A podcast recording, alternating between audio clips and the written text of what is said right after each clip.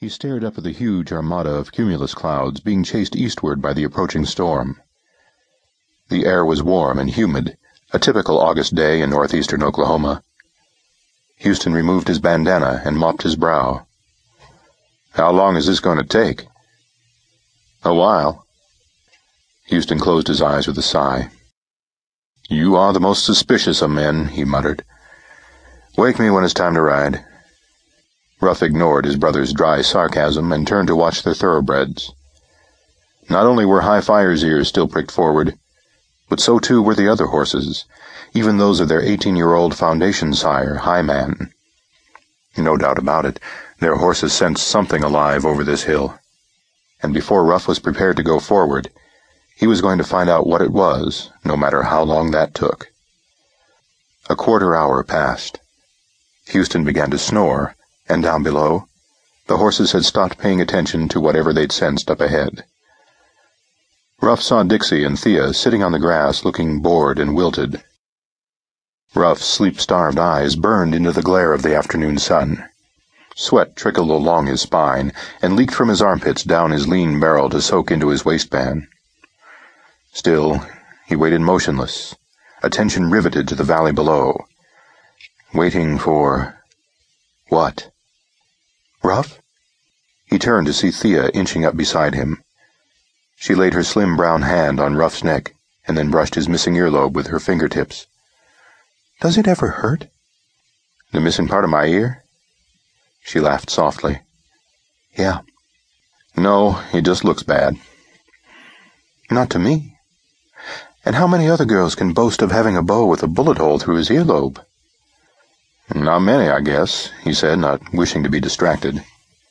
Are we going to rebuild? Thea asked, pressing her soft body against his long, hard one.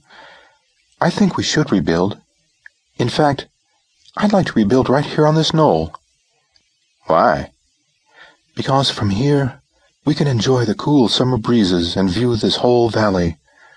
To me, it's the most beautiful one in the whole wide world. Look at it again, he said, eyes focusing on the charred buildings and fences. It's been defiled. Thea inched up to lie cheek to cheek with Ruff. She absently brushed her long black hair from her eyes and stared down at the burned ruins of their horse ranch. Ruff heard her take a deep breath and say, It'll take some time. But we can rebuild, can't we? I don't know.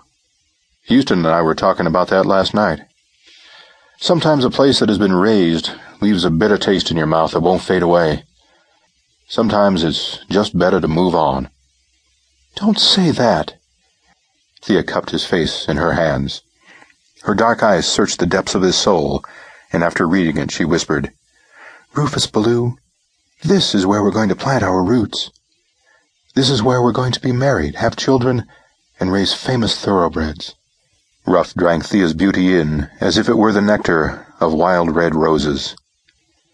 She was half Cherokee, he was a quarter. They were distant cousins, but that didn't mean anything. They would be married some day and raise fine horses and children.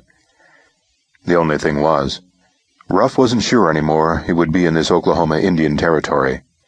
But how to tell Thea this was as yet beyond his ability, for he was not, like Houston, a man with a gift of words. What's the matter? Thea asked, frowning. Is it the burned logs and timbers that bother you so? Well, then, our Cherokee friends can hitch up mules to wagons and, and haul them away in less than a week. She kissed his cracked lips. We had trouble, but that's past us now. This is our home, Rufus, and right on this very spot we first made love in the moonlight. Don't you remember? He felt his cheeks warm. Sure I do, he said, not looking at her. She laughed in his ear and hugged him tightly.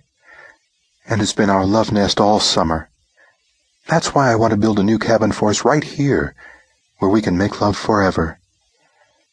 Thea, he said, knowing he was blushing, can't we talk about this later? An impish grin creased her lips. What's the matter, Rufus? Houston is fast asleep. Well, it's a damn good thing. If he heard you, he'd become unbearable. Am I embarrassing you? Some. Thea's